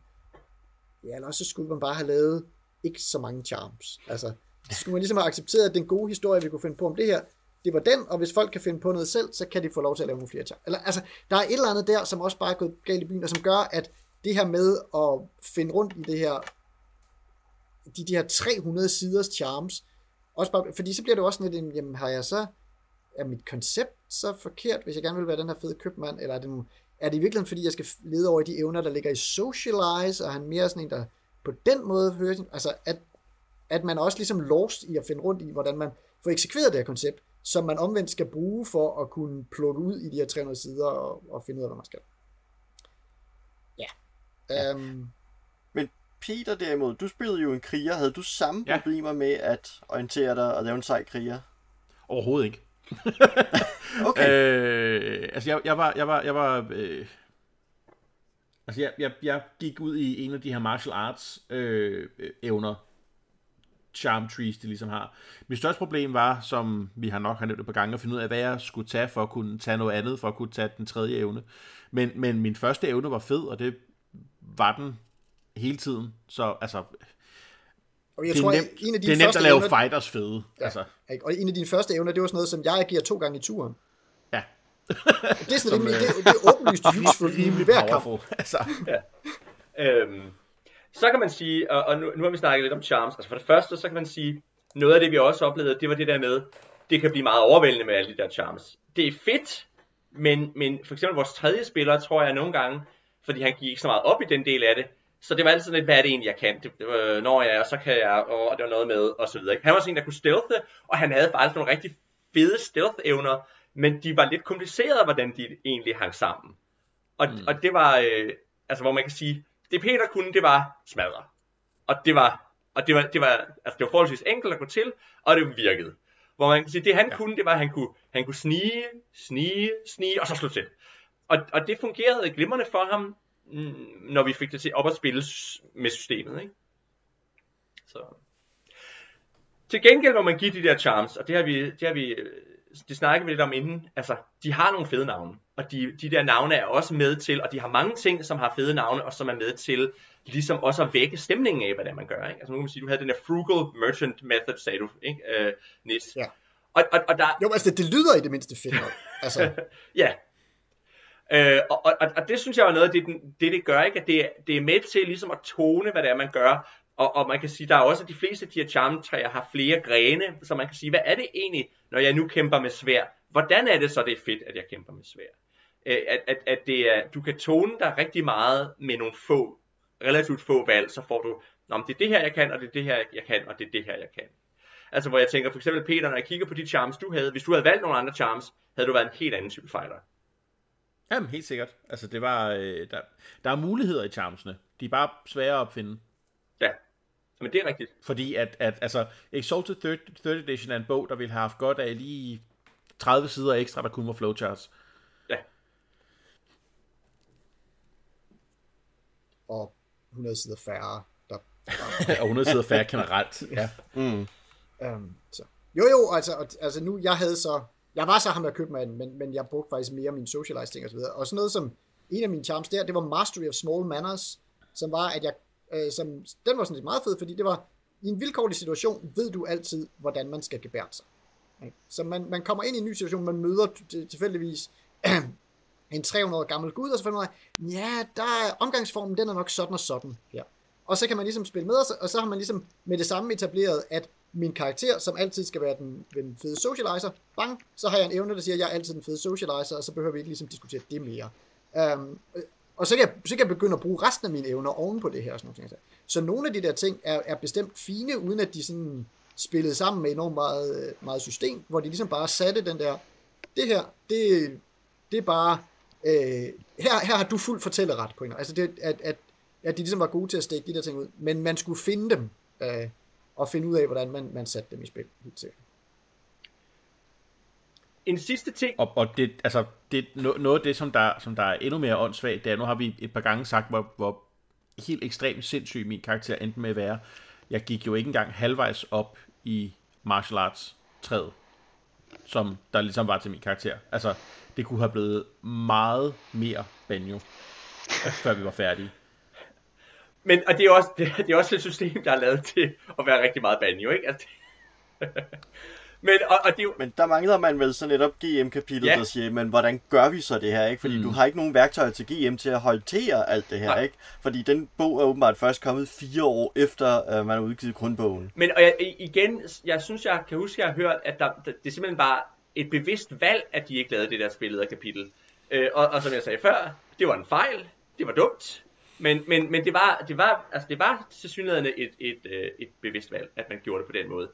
Og, og, øh, jeg, og jeg forstår ikke hvorfor. Øh, at det synes jeg er, er altså, fordi det, fordi det der også, det der også bliver meget klart, det er, altså, at der, der er nogle core activities i det her, men, men det er ikke, det er ikke nemt at se, hvad core activity er, hvad det er, øh, og hvordan det er, man toner hen i retning af de, de ting, man gerne selv vil lægge fokus på. Øhm, og, og, og det gør det bare meget mere utilgængeligt. Og jeg tror også, det er der, hvor de for det første nu kommer med den der bog, men de er jo så, så også ved nu at lave et simplificeret system, som, som jeg tror vil være meget mere, nu skal I bare i gang med at spille meget hurtigt, og så har vi skåret altså to tredjedel af bogen væk. Ja, lad os, lad os nu se, ikke? Det påstod de også med Shadowrun. Ikke de samme mennesker, ej, ej. Men, men Shadowrun Anarchy var også påstået til at være nemt og let tilgængelig, ikke? Så, det påstod de vist også i starten af den her Kickstarter. Det påstod de også i starten af den her Kickstarter, ja. Til Exalted 3rd Edition. Det skulle være let tilgængeligt. Det, det var det ikke. Det er det ikke blevet i hvert fald. Det er så meget, vil jeg gerne konkludere ovenpå at have læst regelbogen. Eller forsøgt at læse den. Ja.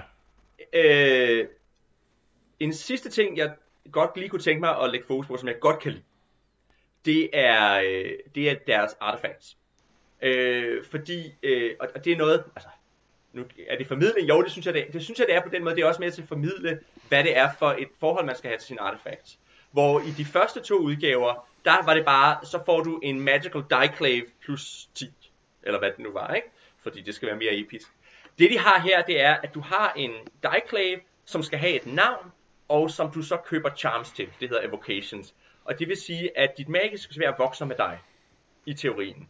Jeg havde Peter et svær, som ikke havde uh, evocations, så det voksede ikke mere, men uh, ja. Er det ikke en ekstra bog? Nej. Okay, jeg synes bare, du havde en hel bog, der kunne være oh, ja, ja, ja. Men, ja, ja, jeg havde en helt ekstra bog med artifacts. Men, men der er også, det, der er, det er også i den her bog. Det er også i grundbogen. Det, det har jeg nok skimmet over. Ja. Så. Øh, det er klart, så mangler beskrivelsen af, hvordan man laver det selv, og den er så i den der ekstra bog. Men man kunne godt have, man kunne godt have, have lavet noget selv, hvis man ville det. Øh. Og det synes jeg er en fed tilgang til artifacts, netop fordi, øh, at, at det er en måde at komme hen over det, altså hen over det der med, at det bliver sådan nogle brug væk artifacts, men derimod bliver artifacts, selv i sådan et high-powered øh, spil, så bliver et artifact øh, en sjælden, men værdifuld ting. Som udgangspunkt. Øh, i teorien, i hvert fald, ikke? Nå jo, men, men, men, men jeg, altså, jeg, jeg, kigger på det og tænker, øh, hvis vi var gået mere ned i det, kunne det have været rigtig fedt. Øh, kunne vi have fået rigtig meget ud af det, ikke? øh, men et eller andet sted, synes jeg, et eller andet sted, det bliver bogens store problem er, at, at, øh, hvad skal jeg sige, at der er så meget, men man kan ikke drage det alt sammen i spil, og det vil sige, at man sidder tilbage med en masse sådan løse tråde ind i regelbogen, ind i systemet, som hænger og blaffer lidt, øh, og man siger, men det kunne vi også have med, men det er bare ikke realistisk at få det med, ikke? Så man, man har siddet med et halvt system, uanset hvordan man sidder og spiller det system her. I hvert fald i denne her iteration. Jo, og i hvert fald så, altså man, der er også mange af de her charms, der ligesom for, så forventer, at man bruger det her system, øh, eller eller eller andet system. Så, øh, så dermed, selvom man godt kan sige, at ah, det her orker vi ikke lige, så har man så alligevel to-tre charms i sit træ, som man skulle have for at komme videre til den, man gerne vil have, som peger på de her systemer, og ligesom siger, vi forventer faktisk, at du bruger crafting-systemet, eller vi forventer, at du har en, øh, en intimacy omkring det her, eller vi forventer, at du har knyttet dig til en bestemt artefakt, eller øhm, så, så på den måde, altså man kan ikke bare, man kan ikke helt bare få klippet de her løse tråde af, men de bliver lidt ved med at være der, øh, uanset hvad man vælger at gøre.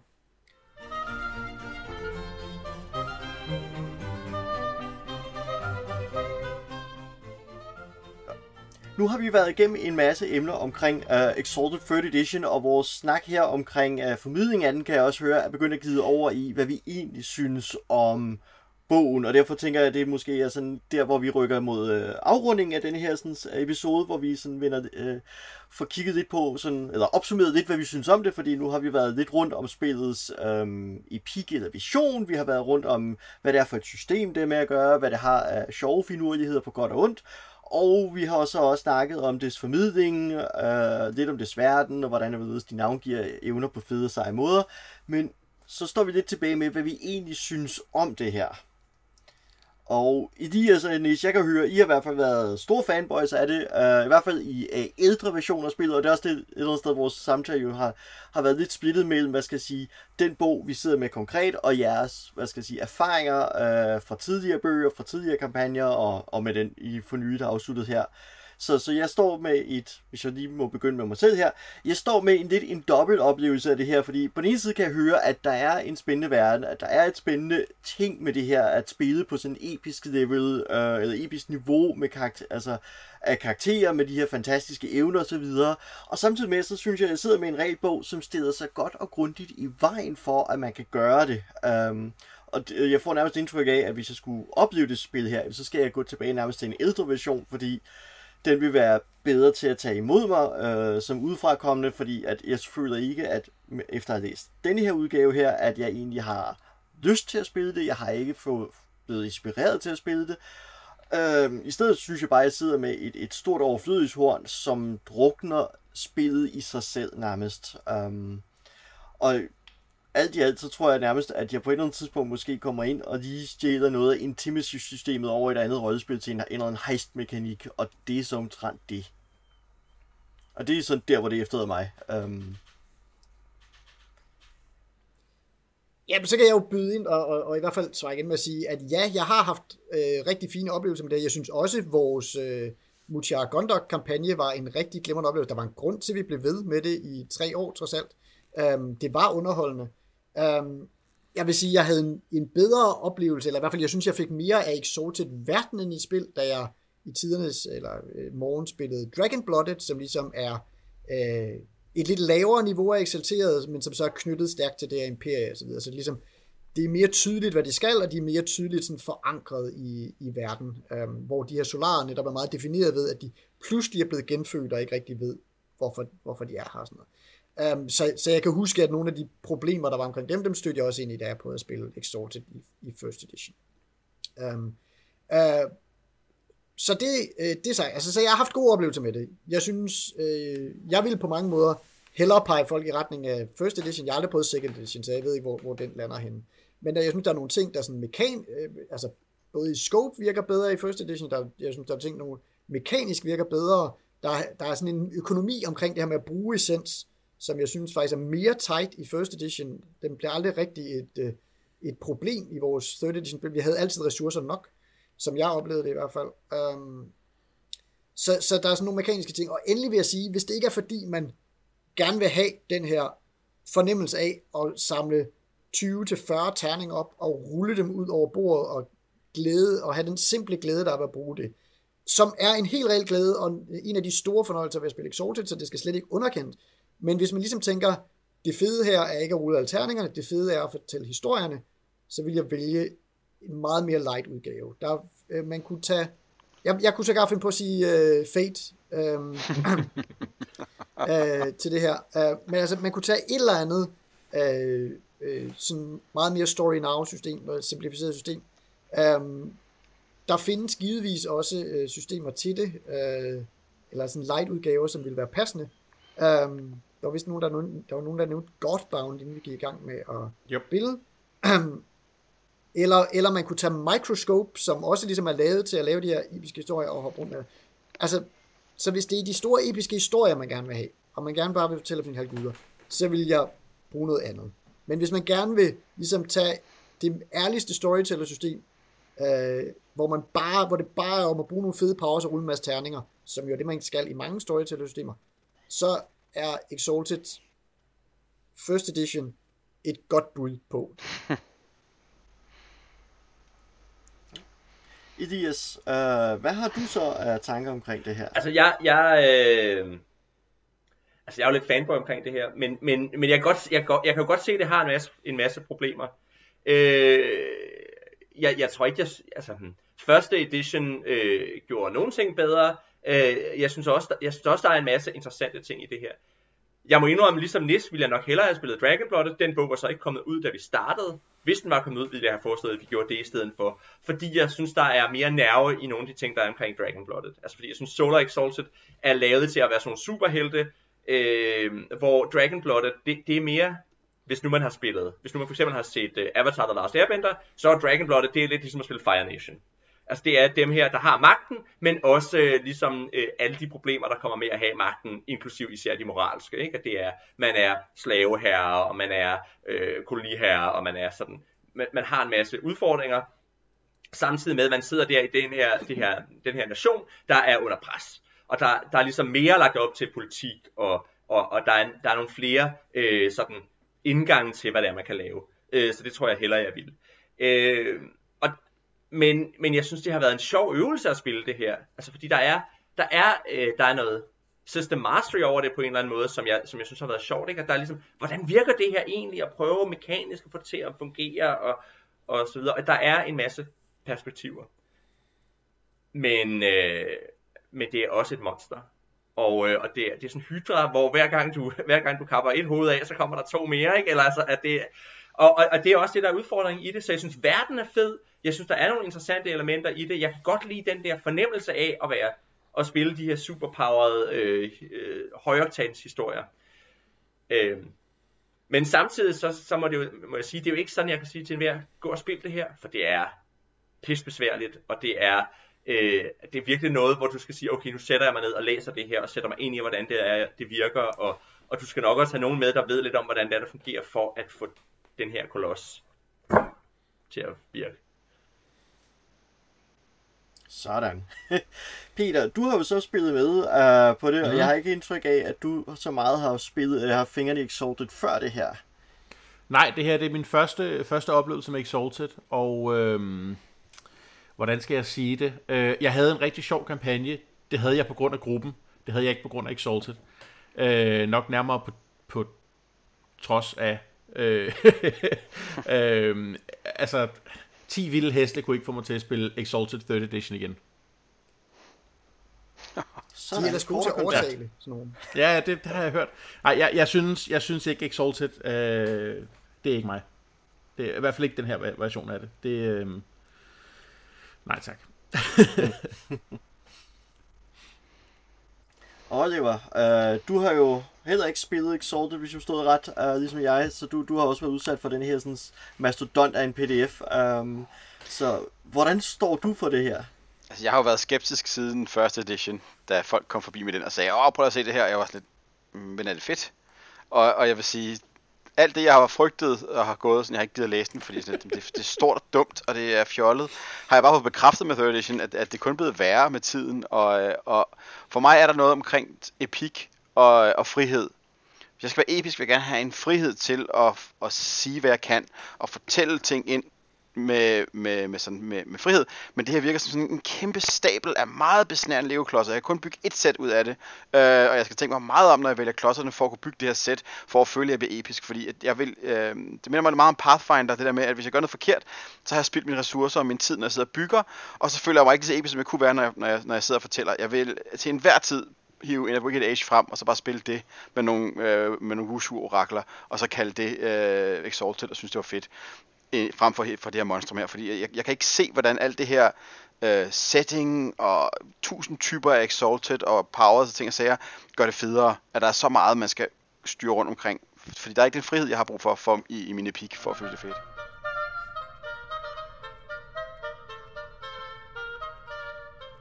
Det var alt for denne gang. Hvis du gerne vil kommentere på dagens afsnit, eller du bare gerne vil sige hej til os, kan du finde os på lenestolsrollespil.dk. Du kan også finde os på Facebook, hvor vi er Lenestolsrollespil, eller du kan skrive til os på kontakt at Vi er Elias Helfer. Nis Bajesen. Oliver Nøglebæk. Og Peter Brix. Og så er der selvfølgelig mig, Morten Grejs, til sidst. Tak for denne gang. Vi håber, I vil lytte med næste gang, hvor vi snakker om Alien Chariot of the Gods. Og må den uovervindelige sol være med dig.